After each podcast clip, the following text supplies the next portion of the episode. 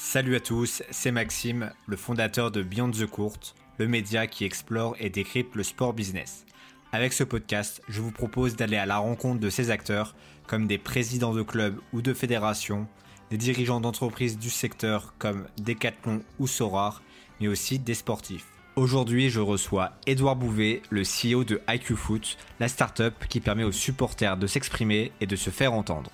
Pour y arriver, IQ Foot utilise l'intelligence collective, qui est un outil d'aide à la décision et qui s'appuie sur la sagesse des foules. Et donc, dans cet épisode, nous avons parlé de l'application concrète de cette fameuse intelligence collective au football. Elle permet aux supporters d'être écoutés par leur club et donc d'être plus engagés, mais aussi aux clubs de mieux interagir avec leurs fans. Les supporters peuvent donner leur avis sur le choix du logo du club ou des maillots, mais aussi sur le choix du recrutement ou même de la composition d'équipe. L'utilité de cette dernière est multiple. Rassurez-vous pour ceux qui ne savent pas ce qu'est l'intelligence collective, Edouard l'a défini parfaitement au début de notre conversation. Et avant de commencer l'épisode, si vous avez apprécié ce podcast, vous pouvez en parler autour de vous et surtout n'oubliez pas de vous y abonner pour ne pas manquer les prochains épisodes. Et je vous dis à tout de suite avec Edouard. Salut Edouard, comment vas-tu? Ça va très bien et toi Maxime? Écoute, ça va très bien. Écoute, euh, je suis ravi de t'avoir dans cet épisode du podcast. Euh, aujourd'hui, donc, on va parler de football et d'intelligence collective. Mais avant d'expliquer concrètement ce qu'est l'intelligence collective, je te propose que tu donnes un exemple euh, d'application au football. En fait, c'est un exemple qu'on connaît tous. c'est tout simplement la conversation entre potes autour d'une table. Imagine, tu es avec cinq de tes copains.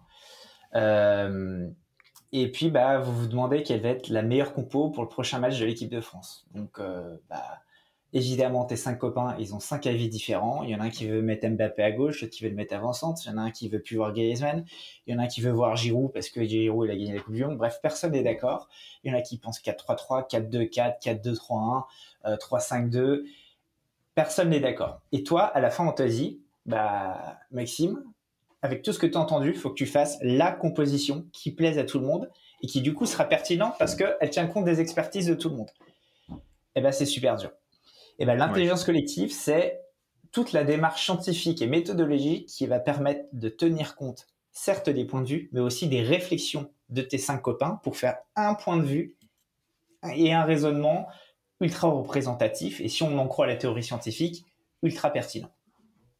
Ok, donc en fait, ça permet de, faire participer les, euh, les supporters, quoi. Alors ça, ça, leur permet de participer, ça leur permet de contribuer euh, aux décisions du club, ça leur permet de se sentir euh, partie prenante du club parce qu'en fait, euh, un fan, ce qu'il aime, c'est le foot, c'est son club et c'est appartenir à une communauté, appartenir à une identité et c'est euh, bah, exactement la démarche de l'intelligence collective. C'est qu'on lui dit, bah, deviens une partie prenante de ton club, ne sois plus qu'un un simple spectateur. Ok, donc il y a un côté, on n'est plus passif, on peut presque devenir acteur du club. C'est exactement ça. C'est tu deviens un des, un des membres du staff du club, on va dire. Il y a des milliers de, membres du staff du club. On agrège tout ça pour faire, euh, euh, oui, on va dire l'équipe des, supporters euh, au, sein, au sein du staff du club. Ok, et donc avec IQ Foot, c'est ce que tu proposes grossièrement. je te propose peut-être de faire une définition de ce qu'est l'intelligence collective et après on viendra sur IQ Foot. Oui, alors il y a, il y en a beaucoup de, définitions. Euh, la, plus, la plus, on va dire, euh, celle qu'on entend le plus souvent, c'est euh, l'intelligence collective pour des ateliers de travail dans le milieu professionnel. Donc, tu mets cinq personnes dans une pièce pour les réfléchir sur, faire réfléchir sur une idée et il en ressort un projet, un concept, etc. Donc ça, ça marche bien. Il y a notamment une approche qui s'appelle le design thinking.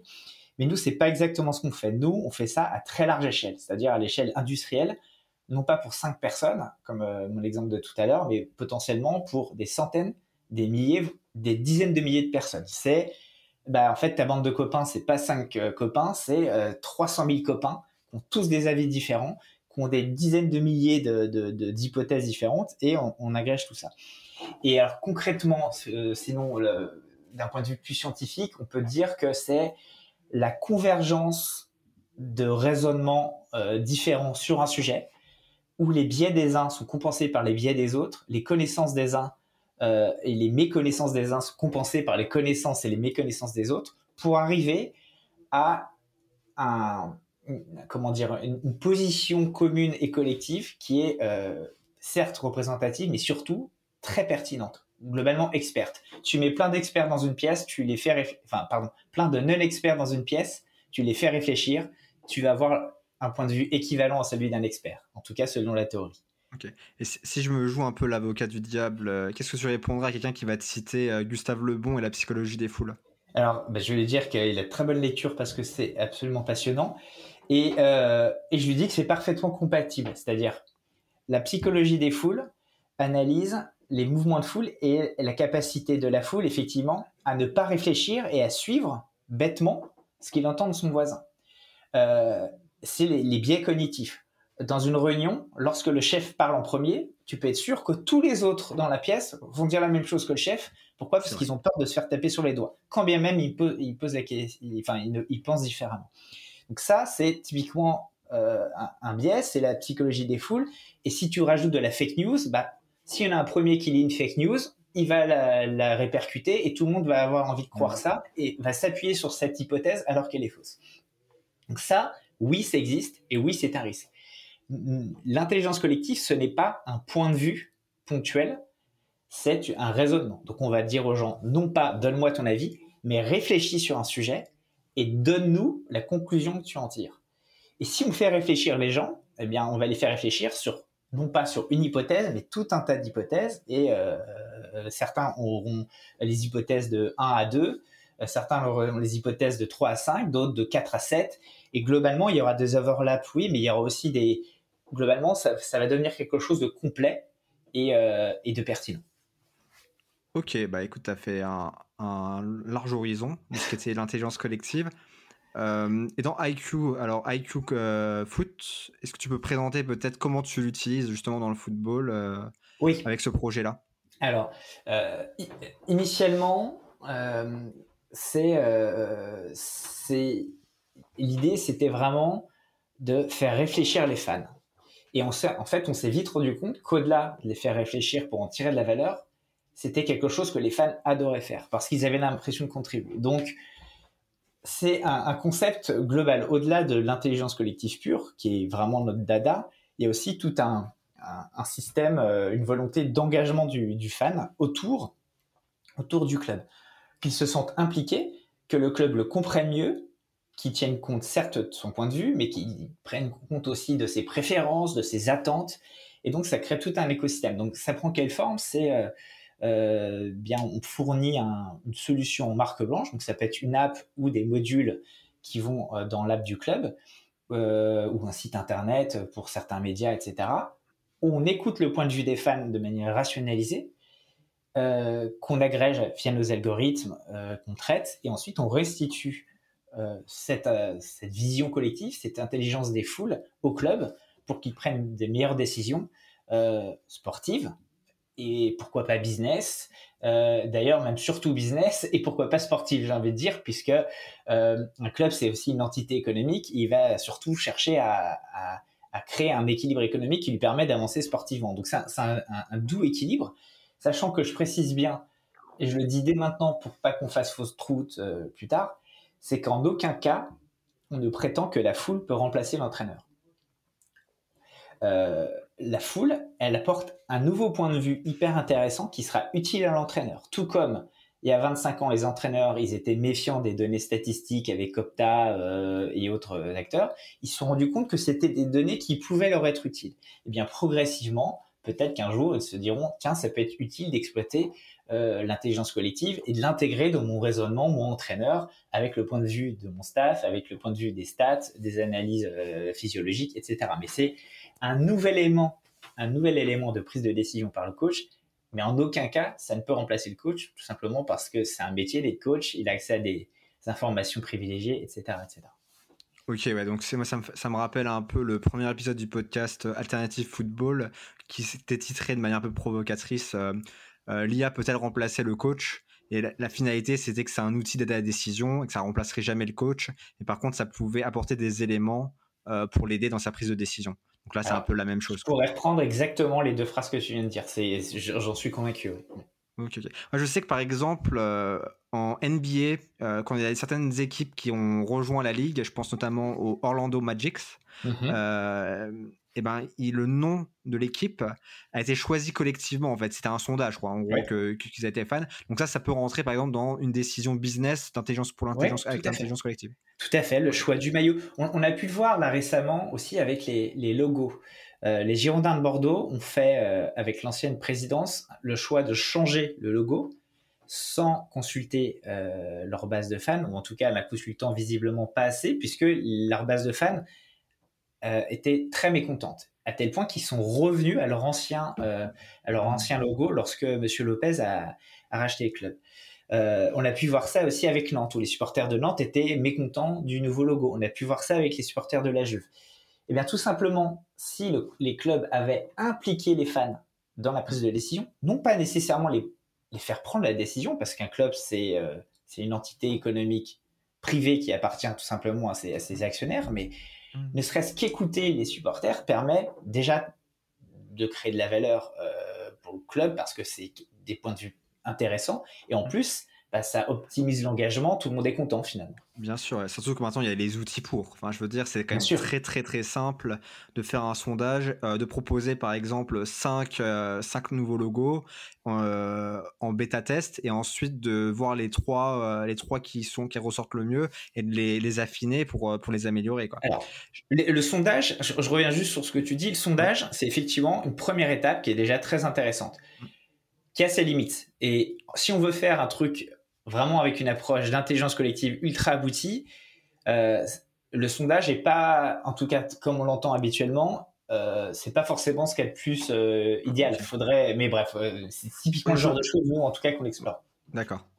D'accord. Tu as, cité la Juventus, je me souviens quand c'est sorti, ça fait un peu scandale parce que il était très moderne, enfin il est très moderne le nouveau logo et au fait qui est très adapté au numérique. On voit que maintenant que toutes les marques, hein, que ce soit Yves Saint Laurent, euh, euh, Longchamp, ce genre de choses, ils ont adapté leur logo parce qu'en en fait, faut, c'était pas adapté au numérique avant, c'était vraiment plus du manuscrit et, il faut faire une démarche. Et maintenant, tous les logos se ressemblent d'ailleurs, c'est un peu aussi la qu'on peut faire. La, Juve, incontestablement, était précurseur, effectivement. Euh, ces lettres très euh, hmm. épurées. Euh, maintenant on les voit partout. Donc ouais, il faut exactement et ça fonctionne très très bien. Mais en fait c'était un peu l'ambivalence parce que bah, c'est la vieille dame qui était très moderne pour le coup. Oui, tout à fait, tout à fait. Mais euh, c'est le risque d'être précurseur. C'est qu'on peut avoir raison un peu trop tôt et se faire taper sur les doigts euh, tant que le reste du mouvement s'est pas mis en place. Ok.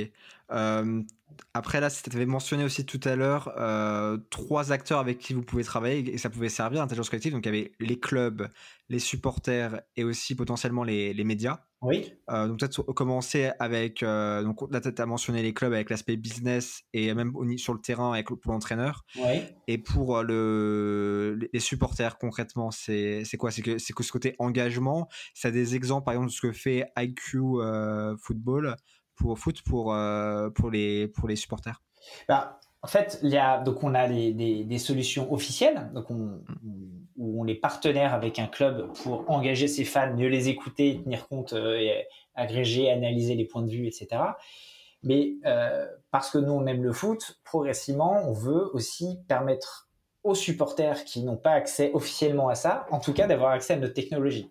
Donc on, propose ça. Euh, pour, par exemple pour, pour le, club de, de, Paris, du Paris Saint-Germain, en tant que fan, euh, eh bien, on peut donner son avis sur, sur la prochaine composition, etc. Pour tout simplement qu'entre fans, ils échangent en disant moi j'aurais plutôt mis tel compo ou euh, moi j'estime que le match a été bon ou tactiquement faudrait qu'on joue plus le pressing ou pour le mercato faut qu'on je pense qu'il faut qu'on recrute un, un, arrière gauche etc pour qu'ils échangent ils le font déjà sur les réseaux sociaux mais de manière très déstructurée et on a le point de vue d'un copain, de deux copains, de dix copains, mais le point de vue collectif est très complexe à, récupérer, notamment parce qu'il y a des leaders d'opinion qui parlent plus fort que les autres. On, entend que si, tu veux un point de vue vraiment représentatif, on a un outil qui est, assez sympa et qui a l'air euh, ouais, qui a l'air de pas mal plaire euh, aux, supporters euh, nos, de nos, clubs officiels, mais aussi de, des apps qu'on fait pour et par les fans, parce que parce que ça leur donne tout simplement un outil pour mieux se comprendre et aussi un outil pour communiquer. Plutôt que d'écrire Mbappé à la ligne, euh, euh, Neymar Messi à la mm. ligne, à la ligne, Verratti Vitinha sur des trucs où personne n'utilise la même forme, il y a des fautes d'orthographe, tu comprends rien et tout. Et bien là, tu fais ta compo en quelques secondes, comme sur un tableau blanc, euh, en, faisant glisser ton doigt sur l'écran. On agrège tout ça, c'est hyper propre, tu peux partager sur les réseaux sociaux. En gros, on ne remplace pas ce qui existait déjà, c'est-à-dire les réseaux sociaux qui sont invincibles. On est juste une surcouche qui simplifie l'interaction entre supporters. Ok, ok, c'est vraiment, tu enlèves toute la friction et tu simplifies tout et ça permet aux gens de, le faire et ils, sont incités à le faire parce que potentiellement ça va pouvoir participer à terme à, à l'engagement des fans et potentiellement ensuite à une prise de décision pour, euh, pour un club si vous voulez le prendre en considération. Quoi. Bah, typiquement, là on a fait l'expérience pour le match contre la Juventus, on a envoyé la composition des fans à Galtier. Il ira sans, doute jamais euh, l'email qu'on lui a envoyé, ou peut-être que si, d'ailleurs, sait-on jamais, parce qu'il y a quand même pas mal de, pas mal d'utilisateurs qui ont donné leur avis, on a agrégé tout ça, et ce qui est très intéressant, et je pense que du coup ça le satisferait beaucoup, c'est que la compo des fans était précisément celle de Galtier. Euh, donc, euh, donc on, l'envoie parce que oui, on se dit que ça peut. Déjà, c'est intéressant. Le fan ne veut pas forcément être, être suivi il est conscient qu'il euh, y a tout un tas de paramètres qu'il ne maîtrise pas. En revanche, être écouté, c'est beaucoup. C'est comme dans n'importe quelle relation humaine. Si tu as un avis différent du mien et que je ne t'écoute pas, tu respecteras le fait que je ne t'écoute pas, enfin que je ne te suive pas. En revanche, si je te dis non mais je veux même pas t'entendre, euh, fiche-moi la paix, tu vas trouver ça grossier. Eh bien la relation entre le club et le fan, c'est un peu la même chose. Le fan, il veut juste que sa voix arrive dans une oreille. Après, bah, la personne euh, à qui appartient cette oreille euh, suivra ou non le point de vue, mais en tout cas, de ce qui est très écouté, c'est beaucoup, beaucoup, beaucoup euh, de la relation entre le club et son fan. Ouais, et ça, donc ça crée un engagement, un lien une attache émotionnelle beaucoup plus forte. Et, et le club, quand il perd, peut-être que le fan va se sentir quasiment responsable aussi si on a choisi sa composition. Bah, en fait, ça crée une granularité très forte. Effectivement, lorsque dans la relation classique du, club avec son, avec son fan, c'est globalement l'équipe a gagné, le fan est content, l'équipe a perdu, euh, le fan est pas content, et il y a eu match nul, euh, il y en a qui sont contents, d'autres qui sont pas contents, et d'autres qui savent pas. Mais c'est peu fin. À partir du moment où tu fais entrer le fan dans la réflexion, sinon la prise de décision, en tout cas la réflexion, eh bien, si tu as eu tendance à avoir un point de vue proche du sien, en cas de défaite, il pourra plus rien te reprocher. Il pourra juste dire, OK, on s'est tous gourés et tous ensemble, on va, on va y arriver. En cas de victoire, c'est une espèce d'apothéose d'osmose complète parce que tout le monde a, a l'impression d'avoir gagné aussi. En cas de défaite, si euh, tu, enfin si, en cas de victoire, pardon, si tu n'as pas écouté et que tu es coach, tu peux dire, regardez, je sais ce que je fais. Oui, je respecte votre point de vue, mais j'avais une idée derrière la tête. Et si je n'écoute pas la foule, moi entraîneur, et que je perds, eh bien en revanche, j'ai les éléments pour expliquer aux, fans pourquoi je les ai pas suivis. Ok, vous vouliez Mbappé à gauche et moi je l'ai mis avançante, mais ça se justifie parce que euh, euh, eh bien, euh, Neymar était euh, extraordinaire à l'entraînement cette semaine, ou ci ou ça. Donc, tu as tout un tas d'éléments de langage qui simplifient la relation. Donc, c'est beaucoup plus pacifique et plus sain. Ouais, et ça permet aussi, même pour les conférences de presse, d'éviter des questions polémiques et de, de, recentrer sur le terrain et d'utiliser l'intelligence collective euh, pour parler de terrain, en fait. Quoi. Oui, tout à fait. Tout à fait. Et, et c'est vrai que j'ai bien aimé quand tu dis qu'il y a cette, cette euphorie euh, si l'équipe gagne et qu'en plus on a choisi la composition euh, qui est liée à l'intelligence collective, ou du moins celle qu'on pensait la meilleure nous à titre, titre individuel. Euh, moi j'appelle ça un peu l'effet football manager, où on entend souvent des joueurs qui sont contents quand ils voient percer un de leurs joueurs sur football manager. Et euh, mais on peut retrouver ça dans le football, mais aussi en fait même un artiste qu'on va découvrir par exemple sur Spotify ou YouTube, qui a très peu d'écoute, et deux trois ans plus tard, euh, c'est une star mondiale où le groupe est, devenu très connu. Et là en fait on a un sentiment d'appartenance et de fierté presque. Bah, c'est exactement ce ressort qu'on trouve hyper intéressant et qu'on travaille. Tu parles de football manager, c'est concrètement ce que l'on propose aux fans et aux clubs, mais dans la vraie vie, pour son club de cœur, euh, et avec un concept d'intelligence collective, c'est-à-dire je contribue on va dire, la foule devient un joueur de football manager où chacun a un, petit, un, petit, un petit élément à apporter. J'y pense, hein, vraiment, ça vient sur le coup là. Est-ce qu'on peut imaginer qu'il y a plusieurs intelligences collectives qui s'affrontent pour des fantasy league à la Sora ou ce genre de choses? Ça peut, Est-ce que ça peut être imaginé ce genre de choses? Alors, c'est pas que ça peut être imaginé, c'est que c'est imaginé, puisque dans nos solutions, tu, tu donnes ton avis personnel, tu as accès à l'intelligence collective globale de tous les fans du club, mais tu peux aussi avoir des, sous-groupes d'intelligence collective. Je vois, Typiquement, euh, voilà, pour, je prends l'exemple du Paris Saint-Germain. On travaille aussi avec le Servette de Genève. Euh, prenons l'exemple du Servette de Genève, qui, qui est, euh, où il y a un engagement extrêmement fort des fans. C'est un club très intéressant. il y a des groupes de supporters qui s'entendent bien, mais qui se tirent un peu la bourre sur l'app. Y a 400, 400 supporters qui a un point de vue un petit peu différent d'un autre groupe qui a 350 supporters. Ils se disent, bah moi, mon équipe d'intelligence collective de mes 400 potes, elle est différente de ton équipe d'intelligence collective de tes 350 potes. Et euh, bah, voilà pourquoi je pense qu'on a raison. Et ça crée toute une, euh, une dynamique, sachant que nous, dans nos algorithmes, on est en mesure de dire après le match si les recommandations étaient pertinentes ou pas. Donc on gagne des points, on a gamifié ça. Globalement, c'est si ton ton point de vue de coach était pertinent et, que tes joueurs, les joueurs que tu voulais mettre ont bien joué, tu gagnes plus de points que si tu as eu tort. Et du coup, tu crées cette guéguerre euh, gentillette et, euh, hmm. et, amusante entre des groupes, euh, entre eux et entre les supporters aussi. Donc, tu as complètement raison. A aussi un aspect gamification euh, pour inciter aussi les, peut-être les fans à partager leurs avis et, aussi une gamification dans le sens si tu as raison, tu gagnes des points. Quoi. Bah, en fait, on veut retranscrire ce qu'est le foot pour un supporter. Le foot, il y a la fameuse phrase de, de, de, de, comment s'appelait-il? Shanksy, euh, qui était l'entraîneur de Liverpool, qui disait que le foot, euh, c'est pas une question de vie ou de mort, c'est bien plus important que ça. Et en fait, euh, et ben, pour le supporter, ça c'est vrai. C'est-à-dire que le foot, c'est sa passion, enfin son club, c'est sa passion, c'est aussi son amusement, c'est son divertissement. Il est content d'aller voir ses copains, il est content de voir le match c'est aussi un élément d'identité, c'est tout un tas de choses. Donc nous, ce qu'on essaie de faire transparaître dans nos solutions grâce à l'intelligence collective, c'est cette identité, cette appartenance et ce divertissement aussi au travers du jeu. Donc toutes ces briques, on essaie de les, faire transparaître dans notre solution parce que l'intelligence collective, en fait, permet ça. C'est hyper intéressant parce que c'est créateur de valeur, c'est amusant parce qu'on se tire la bourre contre ses copains, et c'est inclusif. On se sent euh, onboardé, je dirais, dans une communauté parce que bah, on, on fait tout simplement partie d'une communauté.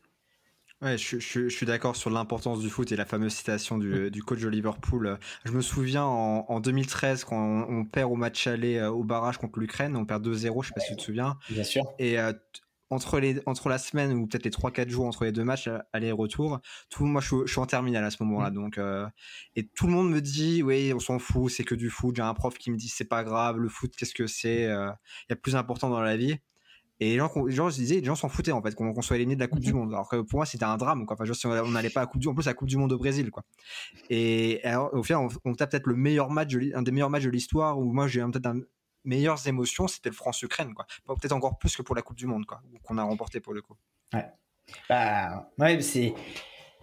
Ouais, c'est ça. C'est, en fait, c'est porteur d'émotions. C'est le foot, c'est, c'est, très amusant parce que quand on prend du recul, on a toujours des choses à reprocher aux joueurs de manière injuste ou juste, je ne sais pas, mais c'est un, constat, c'est que c'est quand même le sport national de taper sur les joueurs en disant regarde-moi c'est milliardaire, de taper sur les grands clubs et ensuite de dire euh, lorsque en disant ils dépensent trop d'argent, c'est les riches et puis en fait quand on a passé l'argent on dit on est un pays de losers. Euh, hmm. Globalement il y a une culture de je me plains. Mais en fait, il n'y a pas à dire, c'est quand même un truc qui génère des émotions d'une puissance hmm. invraisemblable. Moi, j'ai le nombre de mes copains qui me disent j'arrête de suivre l'équipe de France je me reconnais plus dans cette équipe et qui, au bout de deux matchs de la Coupe du Monde, sont mm. euh, bariolés bleu, blanc, rouge et écrits comme des toi. Euh, c'est ça qui est la, la, la, Coupe du Monde de foot, il n'y a pas, y a pas d'équivalent. Pour moi, c'est le plus grand événement au monde. Euh, ça, ça, rassemble un pays autour d'une même cause. Enfin, c'est, c'est magnifique, quoi. C'est, moi, c'est, c'est vraiment un des moments que je préfère dans l'année. À chaque fois que l'année où mm. il y a, c'est, c'est vraiment incroyable, quoi. Quand ça se passe bien. quand ça se passe bien. Ouais, mais au final, on, s'en souvient aussi quand ça se passe mal. C'est un, un, drame. Quand Nice Na 2010, euh, bon voilà, c'est un cas extrême, un caricature, mais euh, on s'en souvient quoi. C'est marqué au fer rouge quoi. Ouais. j'ai pas connu aussi le drame de Séville. Bon, c'était un euro, je crois, mais. Euh, non, Séville, c'était c'était une Coupe du Monde. C'était une Coupe du Monde? Ouais, c'est une demi-Coupe du Monde. Ok, ok. Bah, écoute, je, je, confonds alors. je, pensais que c'était euh, que c'était une coupe, une, un championnat d'Europe, mais c'est encore plus grave. Alors effectivement, je comprends. bah, les, les, comment dire les, les discours qu'on peut entendre là-dessus. Euh, c'est la première fois que j'ai vu pleurer mon père. J'ai entendu cette phrase plein de fois, quoi, euh, suite à, à, ce match-là, quoi. Donc, euh, donc voilà. je propose qu'on qu qu ressente. Ouais. sur l'aspect aussi, je me dis que ça peut être intéressant même pour au niveau euh, des paris sportifs. En réalité, est-ce que c'est une solution Je sais pas si au niveau éthique tu as envie d'aller là-dedans, mais euh, est-ce que ça peut être utilisable même pour euh, les, des parieurs en fait, quoi, ces alors, intelligences collectives? Alors, il y a deux questions dans ta question. Donc, est-ce que c'est possible d'abord, et ensuite, est-ce que moralement c'est sain? Euh, en tout cas, selon moi, si tant est que je sois un, Hmm. un, un représentant de la morale euh, universelle.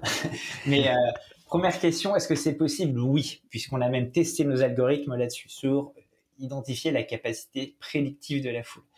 On, a fait, on a fait des tests là-dessus sur le dernier championnat de France, sur l'Euro et euh, sur le championnat de France euh, Ligue 1 euh, de, l'année, enfin de, l'année encore avant. Donc on a à peu près, on a testé ça sur 500 matchs auprès d'à peu près 600 personnes. On avait même fait un jeu pour l'Euro. On avait été accompagné dans notre démarche par, par un, scientifique expert, un expert mondial de l'intelligence collective qui s'appelle Mehdi Moussaïd, qui est un mec brillant et adorable. Je vous invite d'ailleurs toutes les personnes qui écoutent à, à découvrir ce, son podcast, enfin pardon, son, sa chaîne YouTube qui s'appelle Fulloscopy. C'est super intéressant. Ouais, je mettrai en description les liens euh, bah, que tu proposes bah, et les ressources. Excellente idée, parce que vraiment ça c'est top. Euh, et euh, d'ailleurs pour ceux qui veulent creuser l'intelligence collective en, en 10 secondes, il a fait une émission sur Arte. Euh, qui s'appelle le Vortex il y, a, il y a trois semaines où euh, ça dure 20 minutes, c'est super intéressant. Euh, jetez un œil. Bref, euh, parenthèse terminée. Donc on a testé ça, la capacité prédictive de la foule. On a testé plein pour ce, parce qu'en gros, quand tu dis il va y avoir deux zéros, ça ne veut pas dire la même chose que si tu dis qu'il va y avoir un zéro, ce qui ne veut pas dire la, la même chose que si tu dis qu'il va y avoir 3 1, etc. Donc, mmh. savoir déduire le vrai sens de ce que dit la foule, on a testé plein de choses et euh, effectivement, on a des, résultats qui sont délirants. Ça marche vraiment super bien. Ça marche vraiment super bien. Euh, en tout cas, pour deux de nos algos sur la trentaine qu'on a testé, il y en a deux qui ont des résultats euh, extraordinaires. Donc, c'est clairement un sujet qu'on regarde. Après, il y a effectivement l'aspect moral dont tu parles. Déjà en France, on peut pas forcément parier comme on veut. Euh, et je pense que c'est sain parce que c'est encadré pour éviter qu'il y ait des dérapages et qu'il y ait des gamins de 13 ans qui se retrouvent euh, surendettés en faisant n'importe quoi. Euh, donc c'est un vrai sujet qu'on se pose. On, est, on, explore les différents modèles qui nous permettraient d'exploiter cette, euh, bah, découverte et la, puissance de l'intelligence collective pour, pour les pronostics en tout cas. Pour que ça, soit utile, euh, que, ce puisse être un business model sans que ce soit effectivement quelque chose de malsain. Donc on est en train de travailler là-dessus à tel point que euh, on, va sans doute sortir un, espèce de jeu, un fantasy game de pronostics sportifs euh, très bientôt, euh, qui évitera aux pronostiqueurs de miser le moindre euro, euh, qui permettra de s'amuser, mais qui lui permettra quand même de gagner de l'argent. Euh, donc on, on, est en train de travailler là-dessus euh, pour que ce soit le plus simple possible et engageant parce que le foot à mes yeux ne doit pas être euh, enfin ça doit pas être quelque chose qui coupe euh, de la société au contraire ça doit être un catalyseur social fort ouais que ça rassemble tout simplement quoi. tout à fait tout à fait oh. Ok, euh, on, on, a mentionné tout à l'heure qu'il y avait donc euh, trois parties prenantes que tu pouvais aider avec euh, IQ Foot, oui. donc les clubs, les supporters et les médias. Oui. Euh, est-ce qu'on peut bah, venir sur le troisième, donc que sont ouais, les sur, médias? Sur les médias, bien sûr. En fait, euh, c'est du pain béni pour les médias. Je m'explique.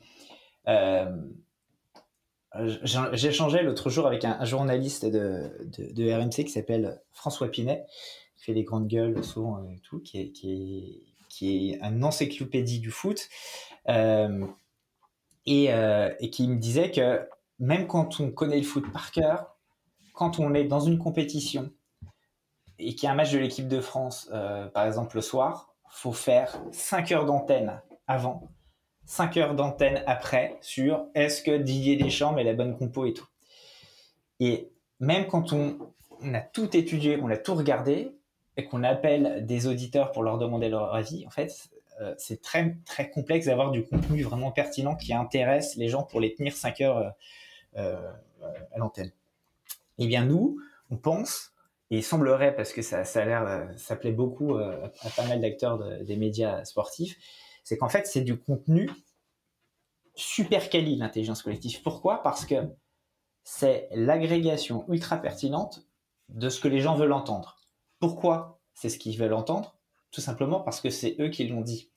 Donc en gros, tu leur dis ce qu'ils ont envie d'entendre tout simplement parce que c'est leur point de vue.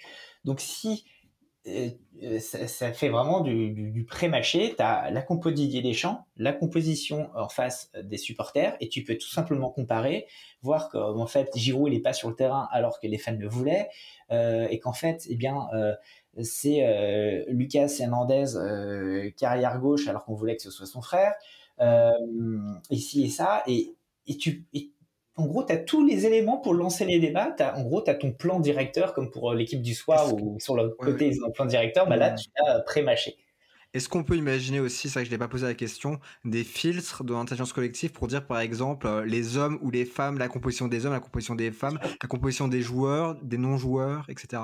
Ah bah c'est un c'est même quelque chose qui intéresse grandement les, clubs, euh, les clubs professionnels. Donc ça vaut aussi pour les, pour les médias, mais cet aspect CRM, euh, on, l'a, c'est-à-dire qu'on comprend euh, pour un club, pour un club que les jeunes de, j'en sais rien, de, 25 à 35 ans du virage nord pensent pas la même chose que les gens de 40 à 50 ans mmh. du virage sud et dans quelle proportion, quels sont leurs joueurs préférés, leur type de match préféré, quel est le derby qu'ils préfèrent, etc. Et c'est la même chose pour, pour les médias. Donc, on propose pour les médias, et là, on va, c'est pas encore officiel, mais on va lancer avec une chaîne nationale pour une équipe nationale euh, pour, euh, pour la Coupe du Monde, une solution où les spectateurs donneront leur avis sur la composition euh, pour, pour qu'ensuite eh les animateurs, les, les consultants lors du match puissent exploiter cette donnée et, analyser le match, sachant qu'évidemment on met de la gamification dedans, donc euh, cette chaîne télévision fera gagner des lots aux gens qui auront donné leur avis, etc. Un peu, enfin, assez classique. donc en plus c'est encore, encore une fois un système d'incitation pour que les gens puissent participer, et donc une motivation donc euh, qui est intrinsèque, les gens aiment bien donner leur avis, mais ensuite une composition extra, enfin une motivation extrinsèque avec les cadeaux, des, etc. Quoi. Qui est de toute façon nécessaire à l'intelligence collective. Ça c'est un truc que j'aurais euh, peut-être dû dire, ou à la rigueur non c'est le bon moment pour en parler. C'est-à-dire, demander l'avis des gens et demander aux gens de réfléchir, c'est pas la même chose, comme euh, je te le disais tout à l'heure. Lorsqu'il s'agit d'une passion, c'est beaucoup plus facile de faire réfléchir les gens. Malgré tout, cet effort, en général, il y a un espoir de contrepartie. Si je te demande de réfléchir et de contribuer à l'intelligence collective euh, sur euh, les mécanismes de pression en, haute altitude, sur sur l'aluminium. Je, prends un exemple pourri. Bah, bah, il y a un truc vraiment très précis. Il va falloir. Il y a déjà peu de gens qui sont capables d'avoir un avis vraiment pertinent. Donc, il faut, réfléchir. Il faut réfléchir, il faut apprendre le truc. Et donc, tu vas pas faire ça gratuitement parce que globalement, tu t'en fiches de ce sujet. Euh, je sais même pas si c'est un sujet, je l'ai dit au hasard d'ailleurs. mais, euh, donc, pour le foot, tu as une appétence plus forte. Mais si on veut vraiment que tu t'impliques et que tu réfléchisses et que tu fasses ce travail, d'analyse, eh bien, il faut que tu aies une incentive. Donc, ça passe souvent par un, espoir, un, espoir de gain. Typiquement, les clubs, euh, pour à la fois motiver et générer de l'engagement avec de, la gamification, etc., quand tu donnes ton avis, eh bien, ils font, il y a des tirages au sort pour gagner un maillot, ou une place au stade, mmh. ou euh, une rencontre avec les joueurs.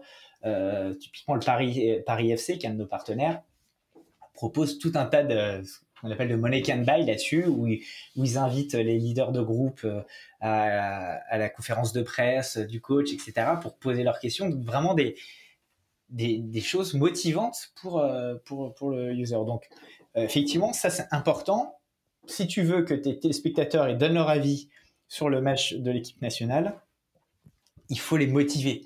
Parce que si tu leur dis juste tu vas pouvoir contribuer à l'intelligence collective, ils trouvent ça sympa, mais, mais, la plupart trouveront que c'est pas, pas suffisant. Donc, il faut, si tu veux qu'il y ait le plus gros échantillon possible, il faut les motiver, tout simplement.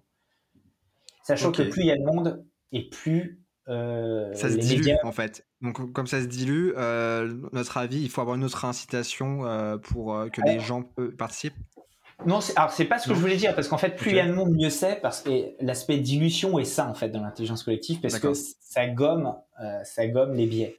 Euh, non, ce que je voulais dire, c'est que pour les médias, c'est tout simplement plus il y a de monde, plus ça se monétise. C'est-à-dire qu'ils font ça pour avoir du contenu éditorial. Mais évidemment, mm. si tu fais un jeu concours où tu as 500 000 personnes qui vont donner leur avis et que tu as marqué en gros euh, euh, marque X et marque Y sur ton écran, mm. évidemment, ça fait de la visibilité extraordinaire pour, pour, ces médias. Donc c'est la, la, plupart des médias avec lesquels on parle, mm. notamment dans le cadre de la Coupe du Monde, dans cette démarche certes de contenu, mais aussi euh, et surtout parce que c'est leur business de monétisation. Ok. Et euh, pour terminer, est-ce que par exemple, il y aurait en, Ligue 1, en France ou ailleurs, euh, dans un autre championnat, dans, dans le football, une application d'intelligence collective, mais partie prenante pour sur le terrain? Donc, où, en... Alors, il y a déjà, avant de parler de la France, il y a un cas qui est super intéressant dans le foot américain. Euh, il y a euh, une ligue qui s'est créée qui s'appelle la, euh, le, Fan Control Football et où les fans font le coaching de toutes les équipes de cette ligue. Donc c'est une ligue pro avec des règles à part qui ont été définies par les fans au début de la saison. Les fans définissent tel joueur gérera dans telle équipe, etc. A des mercatos entre les matchs, donc euh, selon le choix des, fans. C'est uniquement à la main des fans et, euh, et c'est déjà c'est très amusant et ça a pas mal de succès. Ça, c'est un exemple, on va dire, expérimental. Euh, il y a sinon en France, il n'y a pas de club qui, pour l'instant, implique les fans dans les prises de décision sportives. en revanche, il y a clairement une relation qui existe avec les fans pour, euh, pour la gestion des clubs. Il y a notamment les référents supporters. Euh, c'est un truc qui a été mis en place par la Ligue. La Ligue a beaucoup travaillé pour fluidifier la relation club-institution avec ses fans, pour que euh, le point de vue des fans soit écouté dans la gestion, dans l'identité du club, dans est-ce que les, les, fans sont suffisamment respectés, tout simplement créer du, du lien. Pour l'aspect sportif, en revanche, c'est pas encore le cas parce que ça reste on va dire, un élément régalien du club. Il y a malgré tout eu des démarches qui ont été entreprises euh, dans un club qui était en vente euh, l'an dernier euh, en France, en Ligue 1. Et parmi les différents repreneurs qui ont regardé les sujets, il y avait notamment un repreneur qui, a, qui était le dernier en lice et finalement qui n'a pas racheté ce club-là parce que c'était une autre offre qui était choisie, mais où il y avait un aspect très démocratique. Euh, qui s'appuyait notamment sur des éléments de blockchain, euh, avec euh, vraiment un concept d'intelligence collective, où pour tout dire, on, a, on, contribuait, c'est-à-dire qu'il comptait aussi s'appuyer sur, sur notre technologie, pour que les fans, certes, ne décident pas, mais que vraiment, officiellement, ce soit reconnu, oui, le coach va tenir compte de votre point de vue dans ses réflexions. Parce que on est une grande famille, on est tous ensemble et c'est tous ensemble qu'on va qu'on va gagner. Donc euh, cette, euh, cette, approche a failli aller au bout, mais elle n'a pas marché. Je sais qu'il y a un, ancien grand joueur euh, international français qui envisage de reprendre un club un club français aussi, qui est dans cette approche aussi, une démarche très démocratique autour de la blockchain où chacun a des parts du club et chacun aussi a un point de vue à donner sur la gestion sportive.